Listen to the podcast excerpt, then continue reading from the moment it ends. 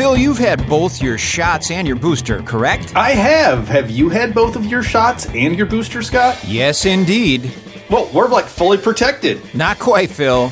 We've only done two podcasts so far during the nearly two year long pandemic with Dr. Patrick Remington, everyone's favorite UW Madison expert on the prevention of disease. I think with our listeners, we need a booster dose of Dr. Remington's sage advice so we can better understand the Omicron variant and how to protect ourselves and our families. Not only is he a UW professor who, who teaches the next generation of public health experts, he's also an outdoor mall enthusiast. That's right. Maybe we can get him to weigh in on State Street as we discuss the latest news and research about the virus on today's Center Stage with Milfred and Hands, the Wisconsin State Journal's political podcast from the Sensible Center of Wisconsin Politics.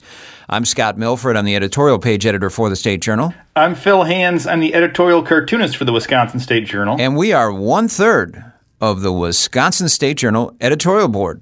Yeah, but we are not the most boosted one third. I think we're all equally boosted on the board.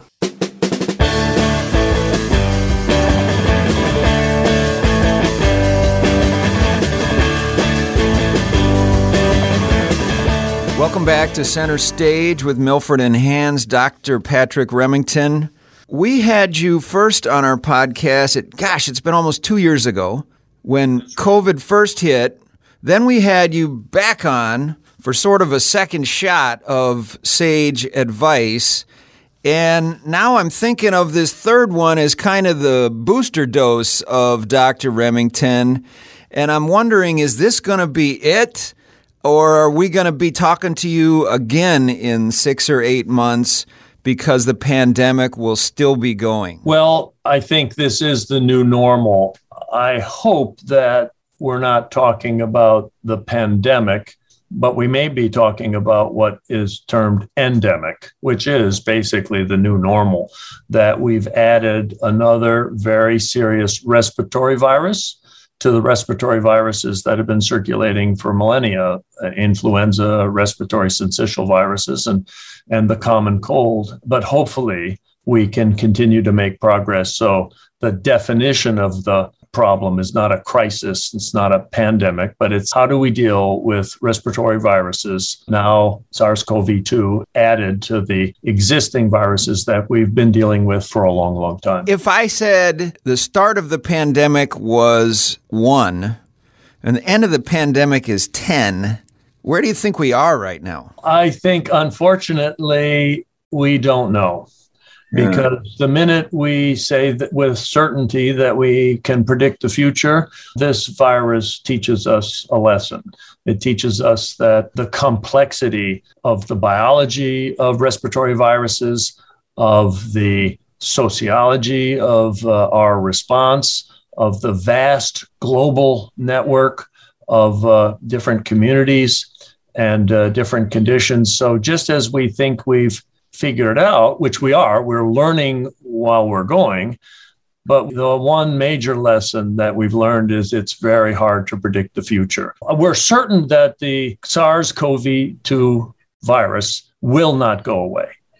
Everything I've read among the world's leading scientists say that we will not eliminate this. I, I teach an undergraduate course in public health and the principles of disease eradication, like uh, we did with smallpox and potentially could do with polio, do not apply. Vaccination does not completely protect individuals. And the extent of asymptomatic illness uh, make this a virus that will not be eradicated. So that is known. Uh, but what's not known is the future of uh, evolution of the virus and future variants? Will they be more contagious uh, if they emerge as a variant? They, by definition, will somehow outcompete the existing viruses. It's fascinating that I just heard this morning that virtually all viruses being typed today are Omicron. So it has gone from an unknown variant in, uh, originating in South Africa to take over the world to be virtually 100% of infections today in the state of Wisconsin. And that is a phenomenally example of how these viruses evolve and how they, through natural selection, how they outcompete viruses that are not as efficient in being transmitted from person to person. So the Delta virus is almost gone as a cause of infection. And the Omicron was only discovered in November, right? So it's we're talking about 2 months basically to take over the entire world. We're talking about basically 2 months. It certainly may have originated in the individual the, the theory being that one individual may have had multiple replications of this virus being immune compromised. And so, from that one point source, I mean, when you have a mutation, and again, viruses, in fact, all cells mutate, um, they make mistakes. And these mistakes uh, are most of the time not beneficial. The cell or the virus doesn't replicate. But on occasion. And when you have billions of opportunities to draw that lottery number, on occasion, that mistake creates a protein that is somehow more contagious. We really don't understand that biology yet, but the mm-hmm. Omicron, by this mutation, created a protein structure that makes it more contagious, changes the biology. It's less harmful to the lungs, but seems to be more upper respiratory. That may be why it's more contagious. It may have to do with how it hangs in a small particle of water uh, by making it able to be airborne, not just small particles that, you know, six feet away, you're safe. But this virus could potentially be more efficiently transmitted through airborne transmission. And so, so yes, that was a mistake, uh, but it turned out to be through sort of natural selection, a competitive mistake. That virus, the Omicron variant, uh, turned out to be much more efficient at uh, uh, infecting people. The good news is everything I've seen uh, is that it is less severe.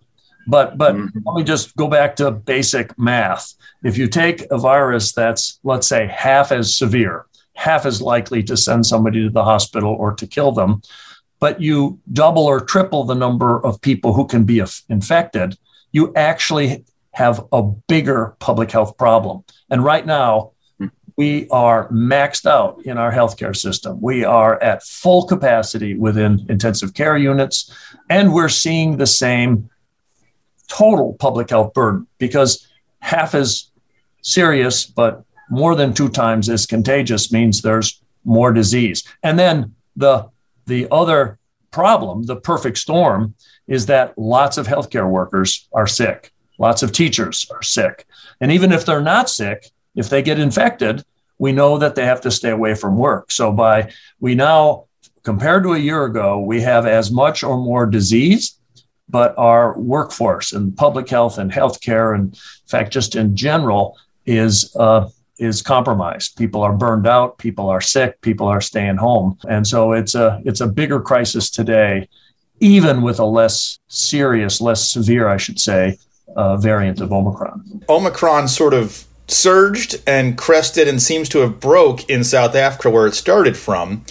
And it didn't seem like there was a, a large spike in deaths from that same as there had been in the past. Is that something we can extrapolate here in the United States? And is that good news, or should we still be really concerned? I think we still should be really concerned. We should uh, realize that um, that experience is informative, uh, but South Africa is a much younger population. And so uh, simply extrapolating from a younger population uh, would not be appropriate to the state of Wisconsin, for example, where we have a large number, a high proportion of elderly. We have people in, in uh, long term care facilities. We also have a high proportion of people with chronic medical conditions, uh, uh, obesity, diabetes, uh, cancer, heart disease. And so these are different risk factors, where in Africa, you're right, the Omicron variant led to a spike in cases, people having mild illnesses, but did not lead to a spike in deaths.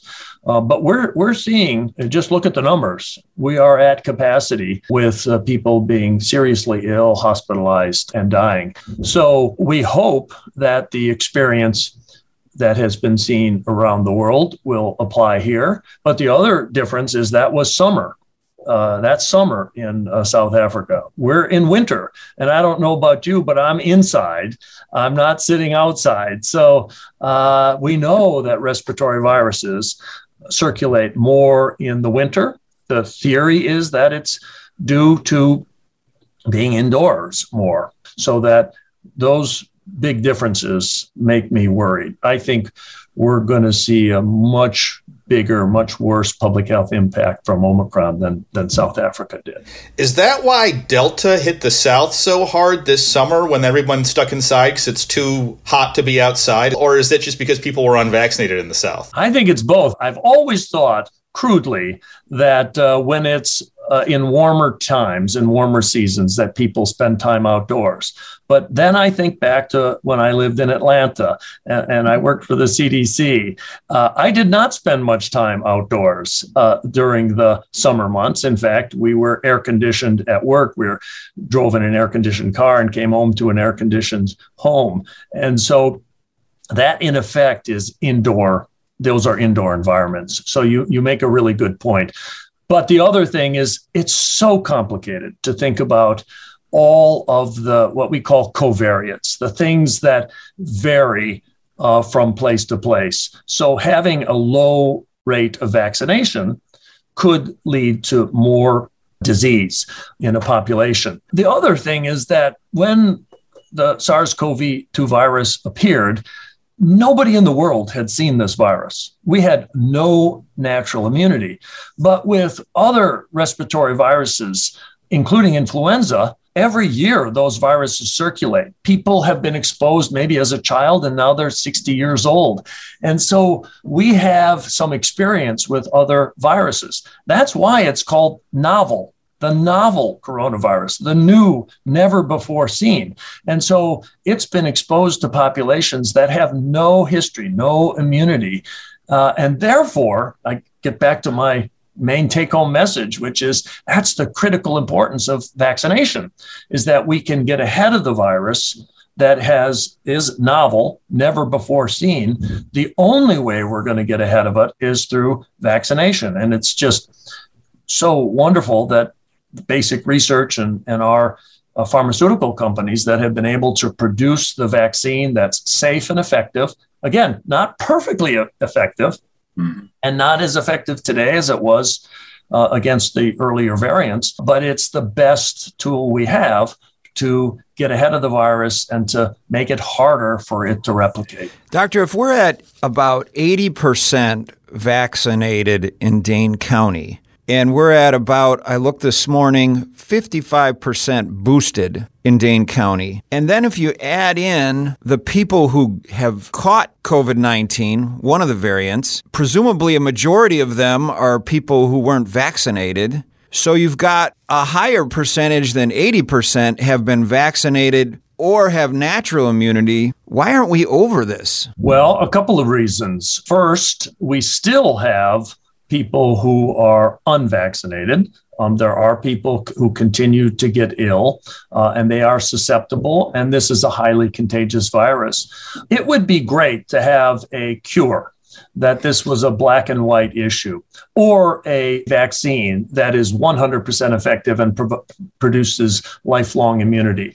Thinking back to other vaccines like the smallpox vaccine, a very effective vaccine. You got shot in the in the arm. Some of us are old enough to have that scar and that produced lifelong immunity. May- maybe again after decades you might need uh, to be boosted, but that's not the case with this immunity. So, respiratory viruses, again, you have to think about our immune system. It's a very complicated system. It's not just uh, antibodies circulating in your blood, it's things that get secreted, uh, antibodies and defense mechanisms that come out in respiratory secretions. It's mm-hmm. the killer cells in your uh, lungs, and uh, we have B, what we call B cells and T cells. So it's a it's a really it's like an army but there are many fronts to this army many places that the body sets up defenses to keep invaders from causing harm and so the virus attacks different fronts but it sometimes gets through the front. So it might get through our secretions and get into our lungs, and then it might get through the lungs and get into the bloodstream. And so those are different uh, opportunities for our system to fight the virus, but they're not perfect. And what we found is that immune system gets charged up right after you're sick or right after you've had a vaccine or a booster, you're quite immune. But that immunity, we, we don't we don't preserve that forever. Most immune response uh, cells um, over time uh, start to wane and aren't as effective. It makes sense. I mean, it you, you put all your immune system to fight that bug and to keep it from killing you. Sometimes, in fact, the immune system does such a good job that it makes you sicker because it's attacking the virus right in your lungs. And that robust immune response makes you quite sick. Mm. So, I mean, you have no choice because you have to get rid of the virus. Uh, but the robust immune response actually can be bad for your health. But once that's done, the body says, "Well, I've you know I fought that battle. Uh, I'm going to now take on the next invader, and it you know might be another virus, it might be a the common cold, it might be adenovirus or other viruses, and the immune response to that SARS-CoV-2 will wane, and that again that's kind of virus specific. So we've learned that. Well, actually, many scientists predicted that the immune response from vaccine and from natural infection would not be long lasting. Just the question of is it months or years?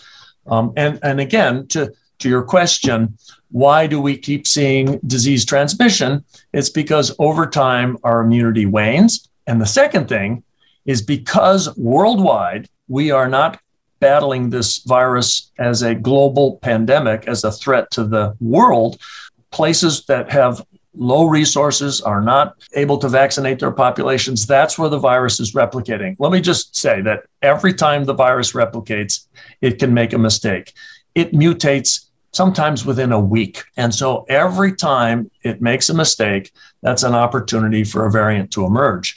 And so it's a global problem. We could take care of Dane County, but if we don't care, take care of Wisconsin or the US or the globe, eventually those viruses are going to mutate. I fear that they could not only be more contagious, but more deadly. I think we're fortunate that the Omicron variant is less severe. Uh, it could equally have been as severe as other variants like SARS and MERS. Other coronaviruses are very serious. 20, 30, 40% of people infected die from those.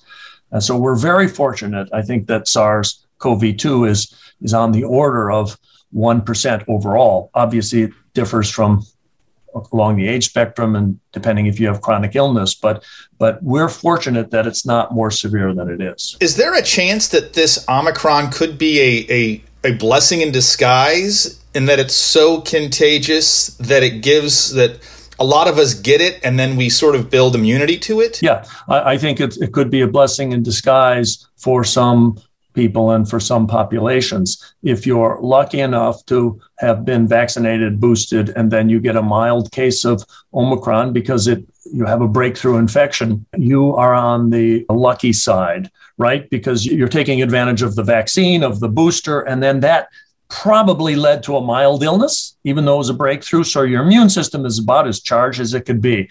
But for every person who's lucky, there could be an elderly person for whom their protection was not good enough.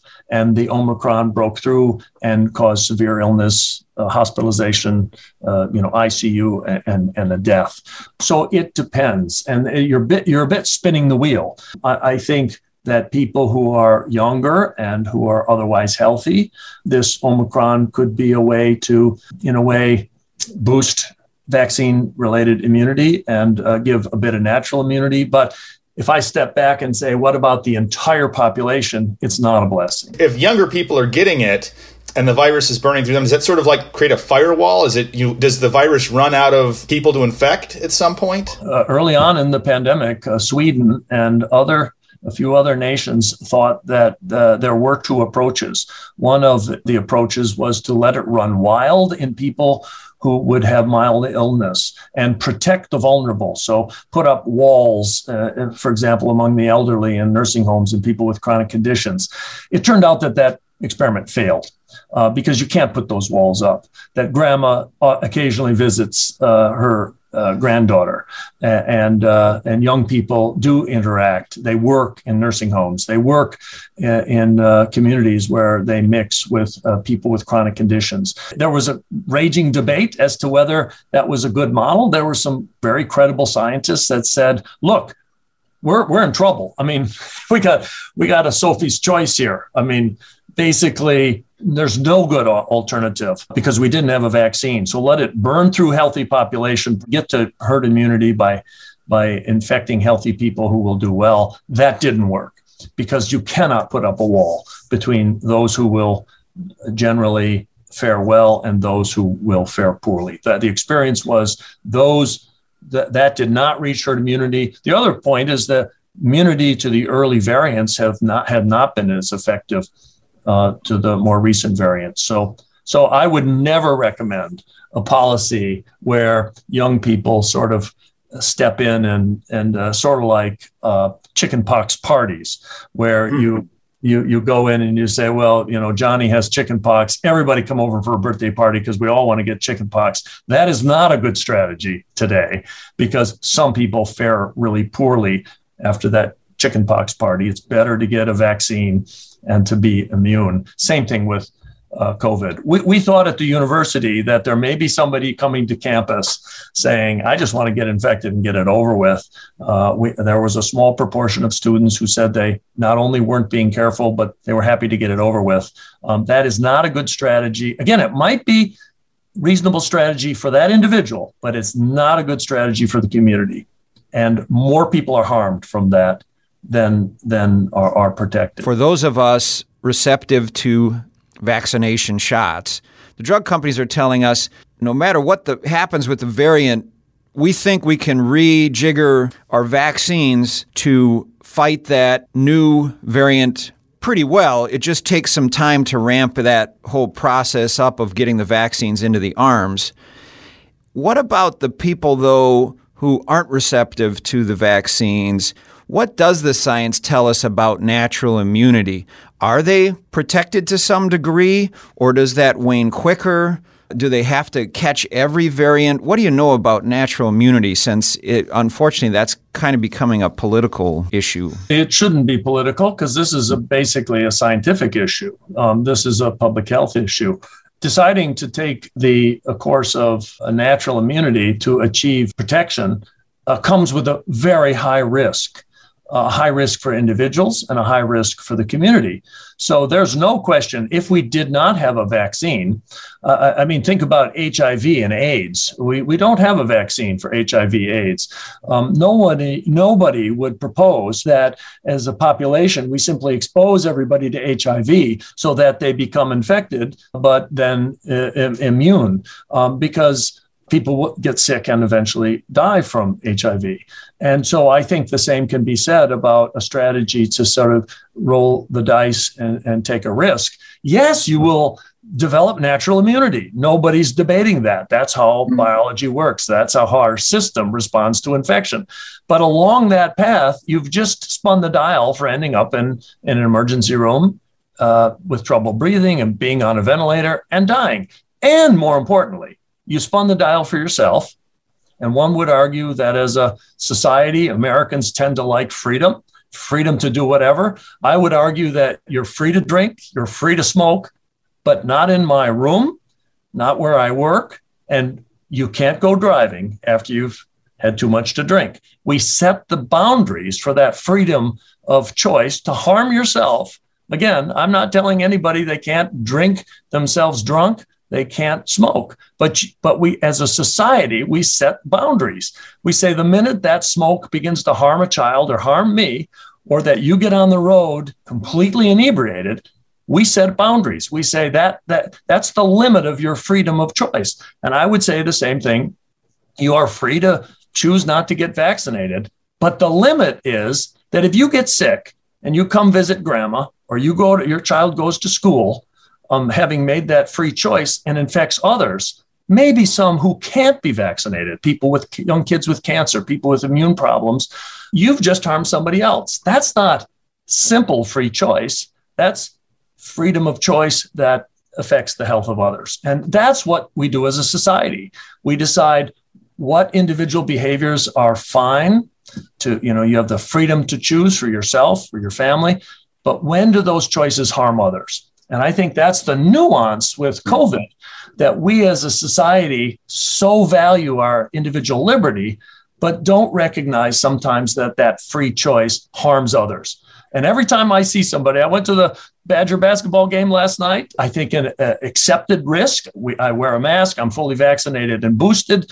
I uh, have not, fortunately, had COVID by I think good chance and and and safe practices. But it makes me upset to see people sitting around me who've just decided that they have the freedom to not wear a mask despite the fact that the people are walking up the aisle with a sign that says masks are required, they just ignore that they, as if this is their free choice, but not realizing that they're potentially putting virus in the air and harming those around them. To me, everybody ought to think about when your free choice is just affecting you, sitting home, smoking a cigarette, having too many drinks, that's affecting your health. And we as a society uh, uh, cherish that right. But but when you go to a basketball game and choose not to wear a mask and might be asymptomatic or might actually be sick, you've just made a choice to harm others. And to me, that's where free choice should be limited. As an opinion journalist, I will say that I think anybody who decides not to get vaccinated is making a poor decision.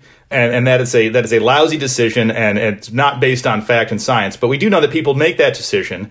And some people do end up with natural immunity. As a public health policy moving forward, we see that restaurants are requiring people to get vaccinated now or show a negative test. Should natural immunity be treated the same way as a vaccination? If you go to some um, social gatherings, there is a requirement to have a proof of vaccination. And so you're asking if I came in with, with evidence of antibody level, not just expect, uh, uh, that I had an infection, but I have antibody. I, I have been infected and I'm protected. Theoretically, one would say that's the standard that we want. We want evidence of immunity, whether you obtained that through a vaccine or from getting infected. And again, made uh, I think, an unwise choice for yourself and for others having gone that route. Um, but you got to think about practicality uh, and feasibility. This would be very hard to have a system where you can say, well, everybody keeps track of their illness. If they have symptoms, they go in to see a doctor. You get a PCR. Which variant was it? How early during the uh, during the uh, pandemic were you infected? Uh, I think for all practical purposes, if you ask about a policy, is it's better to take a vaccine that is safe and effective. Uh, and then have immunity than it is to spin the wheel for you and others uh, and, and, and then say, well, now I've uh, I, I, got lucky, so I can I can come to the wedding uh, because I, I have proof of infection. So I, again, I would answer it theoretically if the standard is that you only want people at the wedding who are less likely to bring the virus in, natural infection gives you some protection. There are people who were, have breakthrough infections who have had two doses of vaccine, have been boosted, and then the Omicron variant breaks through. Oftentimes, it's if, in that case would be a very mild illness, but it boosts your immune system. Those are the individuals who have the most immunity today. Again, to this to this current variant, but we know over time that that immunity will wane. I think on our first podcast, so that was almost two years ago, and we weren't sure what was going to happen with the virus and where we were headed. Phil and I were startled, I, as I recall, by one of your answers when you said, "Well, eventually everybody's going to get this." And Phil and I thought, "What? We th- we don't want to get it." And uh, we thought the whole point here was to avoid it. And you explained that we don't want the hospitals to get overloaded, and we want to put off getting it until there's better treatments, until there's vaccines. And so I'm wondering the three of us are sitting here. It sounds like all of us have had both shots, all of us have had a booster, none of us have gotten it. But is that still the case that all three of us at some point we're going to get it? and we just hope that by then it's uh, there's better treatment and it's a weaker strain? So, Scott, you have a great memory because I have forgotten what I said uh, almost two years ago. Well, we had the tape. Yeah. uh, yeah, I recommend the listeners go back and listen to what I was saying two years ago. At that time, the philosophy was we're not going to prevent infection, we're just going to delay it. And it was called flattening the curve. So if the curve is peaked, uh, there are people in, you know, outside the hospital knocking on the door to get in and dying at the, and that was happening in New York City and in Northern Italy and, and around the world. And so the idea was flatten the curve. Everybody's going to get this, just flattened the curve. One year later, with the miracle, I think, of a safe and effective vaccine, we changed the Trump from, vaccine. Uh, during a, uh, during the previous administration, yes, the science went on. Despite the politics, the science went on. And again, that was not a discovery that happened in six months. It was a discovery based on 20 years of research. Started right here at the University of Wisconsin by some novel work by Dr. John Wolff, who uh, in 1990 published a paper on on viruses and how RNA viruses can um, be used uh, in uh, in medicine and so that was a change, really, from flattening the curve, everybody's going to get it, to not everybody's going to get it. But I think we, the honeymoon that we had uh, last summer was that people were getting vaccinated, rates were dropping, it was summer, um, Delta variant hadn't emerged, and we thought, well, we just dodged a bullet. And uh, I thought it was over a lot of people thought it was over. Well, not not the true, not the people who do this for a living. Uh, their worst case scenario was somewhere in the world there's a variant cooking, and the Delta variant came, and it was bad, more severe, very contagious. It outcompeted the uh, the previous variant, and, and, then the Omicron. And so I think the New World Order. There's actually a series of papers in in JAMA published yesterday uh, about we need to embrace this New World Order. We need three things. One, better public health systems. Uh, our public health leaders, Dr. Ryan Westergaard and John Meiman and colleagues, are working day and night. You can see how it's wearing on them and everybody at state level, federal, and local level. And, and, and, the public doesn't not only doesn't appreciate it, but they're angry at people for the messages that they're having to give. Second thing is we need a better healthcare system. Our healthcare system is so disorganized, and you know how do we get therapeutics? How do we uh, prioritize uh, uh, our response? How do we work with communities so that there's good communication between government and public health? And third, we just need to be better citizens. We need to respect the role of government. Sometimes we need a rule that makes everybody uh, do the right thing, like a mandate. We prefer not. Uh, I'm the last person who wants to be mandated and told to do something, but when it's in the best in- interest of the public, we need to do that. And frankly, we all need to do something thinking about other people, not just ourselves. And this cry of freedom, I'm not going to take a vaccine because uh, I, uh, you know, I want freedom and liberty means you're not thinking about other people. And, and, and to me, that choice of freedom is fine if, if you're the only one going to suffer from your, what I think is a bad decision. But with respiratory viruses, you're not the only one you're thinking about. You're thinking about your family, you're thinking about your neighbors, uh, because you get sick, uh, you can potentially infect others and you're going to take resources. I mean people get religion when they put when the when the doctor comes in and says we're going to put you on a ventilator. Many people get religion at that point and say uh, i should have been vaccinated. It is too late. And, but you've also just taken a tremendous uh, resource uh, that could be used for people with other chronic illnesses other problems people who have made i think the right choices and we're now putting a, using a ventilator for somebody who i think made a wrong and selfish choice. So, is it possible for those of us who have done what we were supposed to? We listened to people like you. We got the vaccines, we got the booster. When public health tells us to wear a mask, we do. When Fauci recommends we get a test before we go see grandpa and grandma for Christmas, we do that. Is it possible then some of us are not going to get COVID, that we will dodge this pandemic entirely? Well, again, the experts say that this will become endemic. I, I think eventually the hope is that this uh, uh, coronavirus, through mutations and, and emerging variants, Uh, my hope is that we have a system of monitoring those variants very quickly and perhaps having vaccines that are more effective. But I think eventually, let me just go back to my first answer is I don't know. So I don't think I don't think anybody knows. But a hundred years ago, the worst pandemic prior to this one, it eventually petered out. Is there any reason to think this one won't? And it'll just keep spinning off variants? Absolutely. So, influenza is a different virus. Immunity to influenza can last a long time. To that certain, there are a couple of antigens on influenza, the H and N antigens, and you know, like a like a roulette game, those spin and and the the new uh, viruses come up. That's why we have to change our flu vaccine every year to respond to the. We predict it. It's circulating in Asia. We say, well, by the time that gets over here, it's going to be H1N5, and let's put that cocktail together. Um, so that is a very complicated, long-standing global surveillance system to protect the population from a very serious virus. About 50,000 people die each year from influenza. About 15,000 die from respiratory syncytial virus. So in Wisconsin, that's between that's more than a thousand people dying. Since COVID began, we've had over 10,000 deaths in Wisconsin. So what we'd like to do is get back to the normal level of death. I mean, I again, these are bad viruses. Influenza is a bad virus. Respiratory syncytial virus. Old people, people with chronic illness, babies die from these viruses.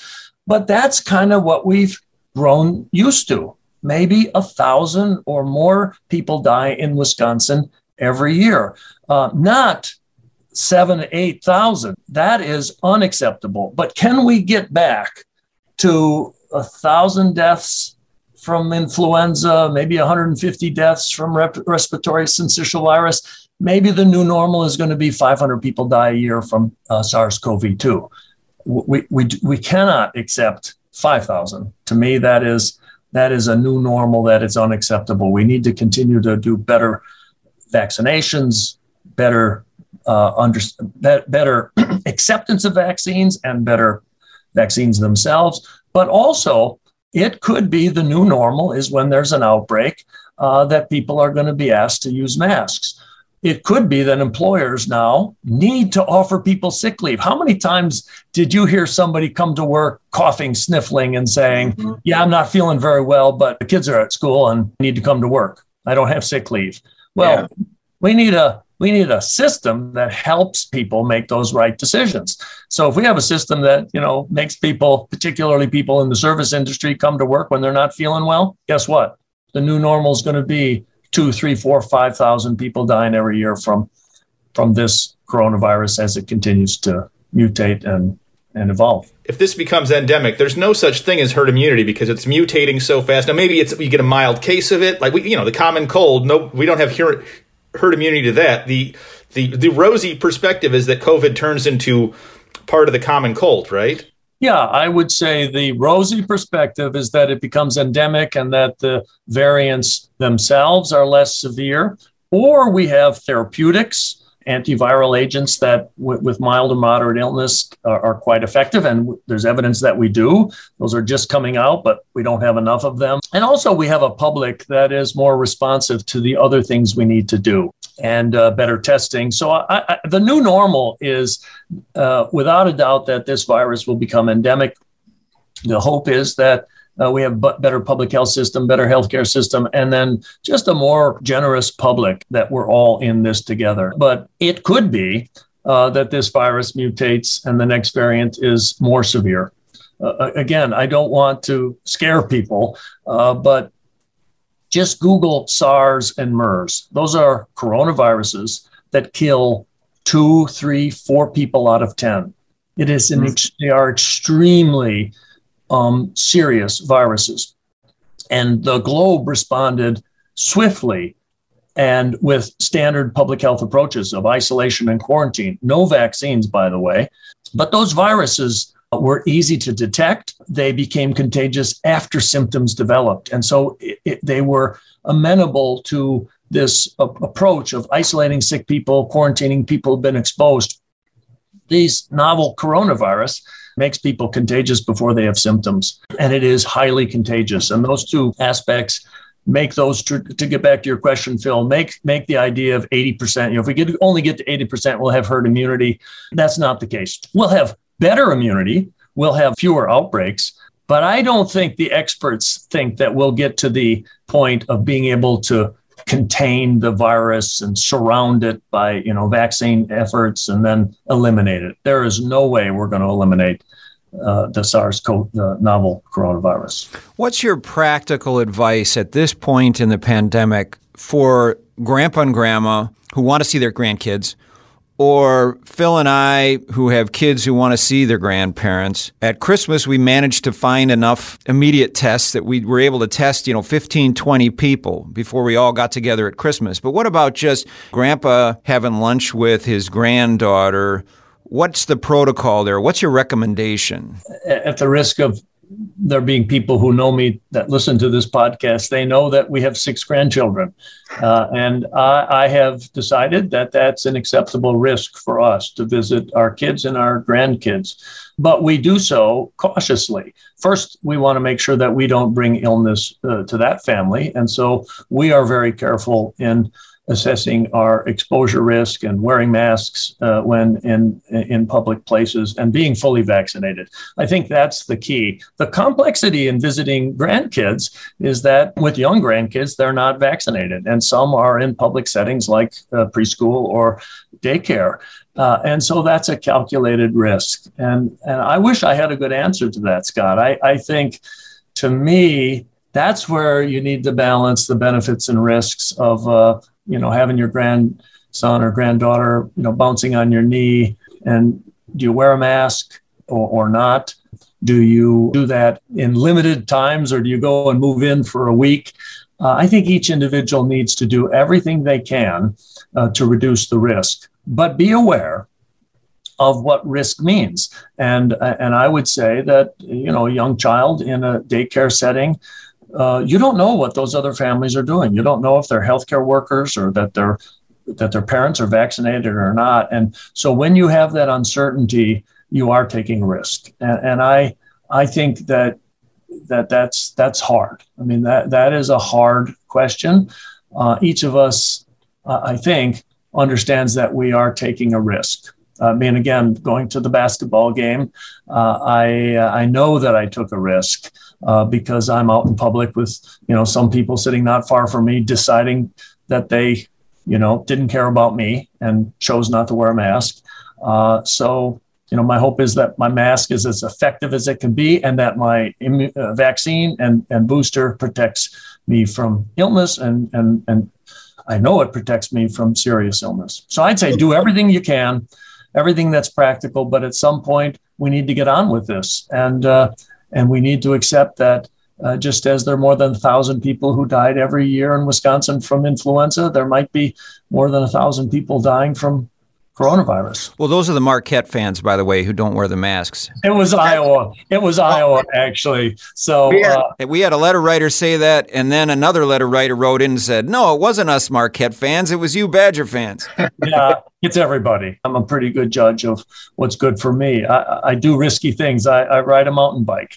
Uh, I, I, I ski, but I don't drive drunk, and I don't you know smoke cigarettes in indoor places, and I and I don't go unvaccinated uh, because I know that decision, although it's for me, uh, it also affects the health of others. And so part part of my motivation to, to get vaccinated is protect myself, but part of it is to be part of the solution and, and not the problem and protect others, be part of the community. I know you're not a linguist, but you're saying Omicron is it definitively Omicron and not Omicron? I've heard it a couple different ways. Are, are you a do you, do you know your Greek? When I was accepted to medical school, I got a book on Greek and Latin medical terms, and I began to study them. And this is a long time ago, uh, but back then we all said Omicron. And when I heard of the uh, variant coming out, somebody on television said Omicron, and I said, who knew that I've been pronouncing it wrong all these years? But I'm sticking with Omicron. so you are a linguist. One thing the pandemic has done is that Scott can finally pronounce the word vaccine. So. I was having trouble with that. I was saying it vaccine.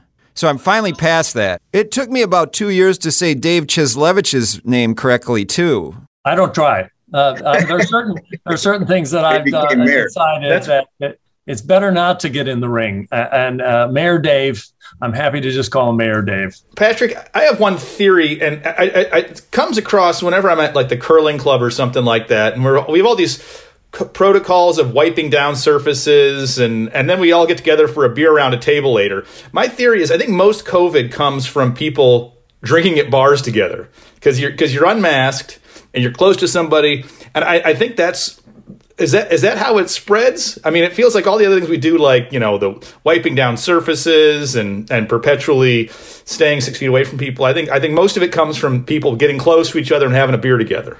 This is, by the way, in the scientific community, this is called the Hands hypothesis.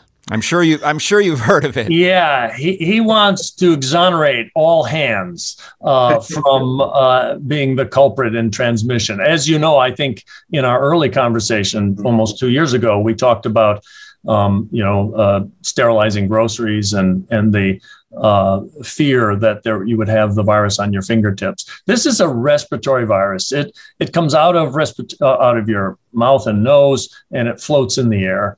Um, yes, it can get to surfaces. It doesn't survive very well. So I think the sense is, from my reading of the of the outbreaks and the literature is that um, fomite. It's called fomite. Basically, it gets on a surface and you pick it up and then you put your hand in your mouth.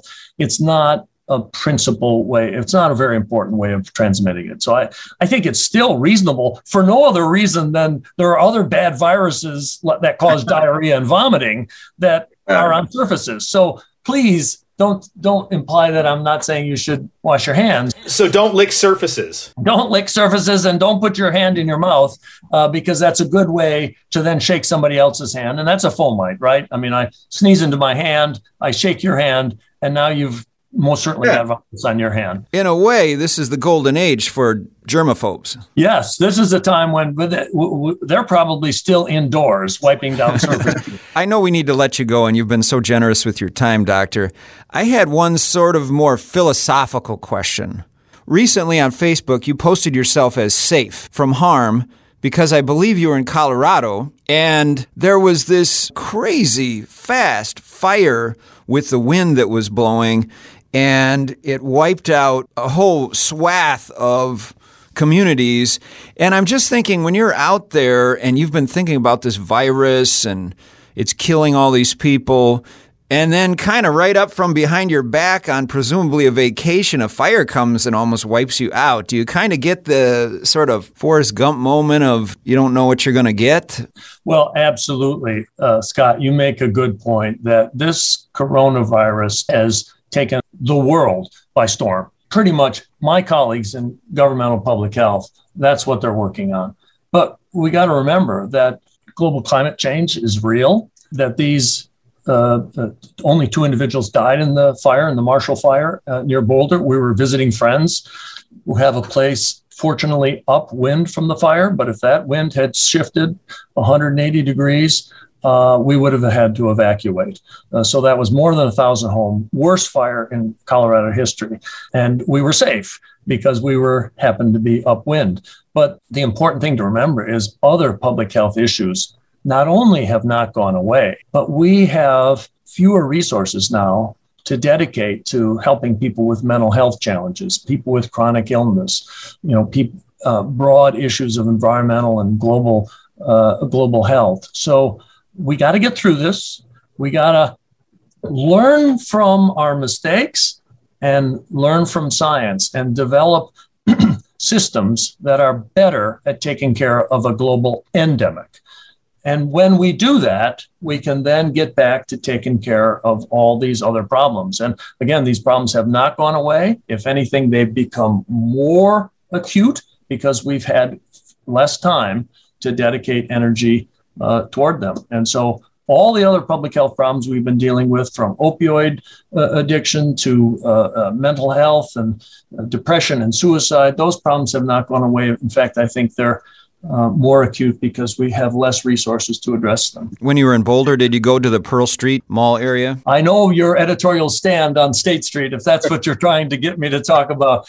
I just thought maybe you had an enjoyable time there. We did not this trip, but I did go to Pearl Street a couple of years ago, and I reflected that it's too bad that our community does not go to a true pedestrian mall and understand what it's like. That is, it is like night and day. Uh, and I'm a, you know, born and raised in Madison, educated here through medical school. Uh, State Street's an important part of my life, and uh, I agree with your readers uh, that that we need to get that to be what it should be, what it, what Pearl Street and other pedestrian malls are, and so I, I, you have my vote. All that outdoor t- uh, entertaining space would be uh, bad for virus transmission too, right? I mean, you could almost use COVID response dollars to change State Street to an outdoor.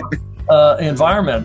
when in Boulder, by the way, we went to a restaurant and I was surprised to see these pods. These they came out each door, and people uh, were dining safely uh, outdoors, lots of ventilation, not connected to the regular ventilation system. And, I do think, uh, Phil, to get back to your question, I do think a lot of transmission happens indoors, poorly ventilated spaces, people being close together. And, you know, bars are, the, are only one example of those places. Uh, but uh, anecdotally, a few of my friends who've been infected uh, trace it back to its time spent in the bar, close to people, no masks because you're drinking, uh, and uh, and there tends to be music, so you might be talking loudly or shouting. Uh, it's a perfect environment for the spread of COVID. So I think if we can make State Street a pedestrian mall and move everybody outdoors year round, that would be great. Here, here.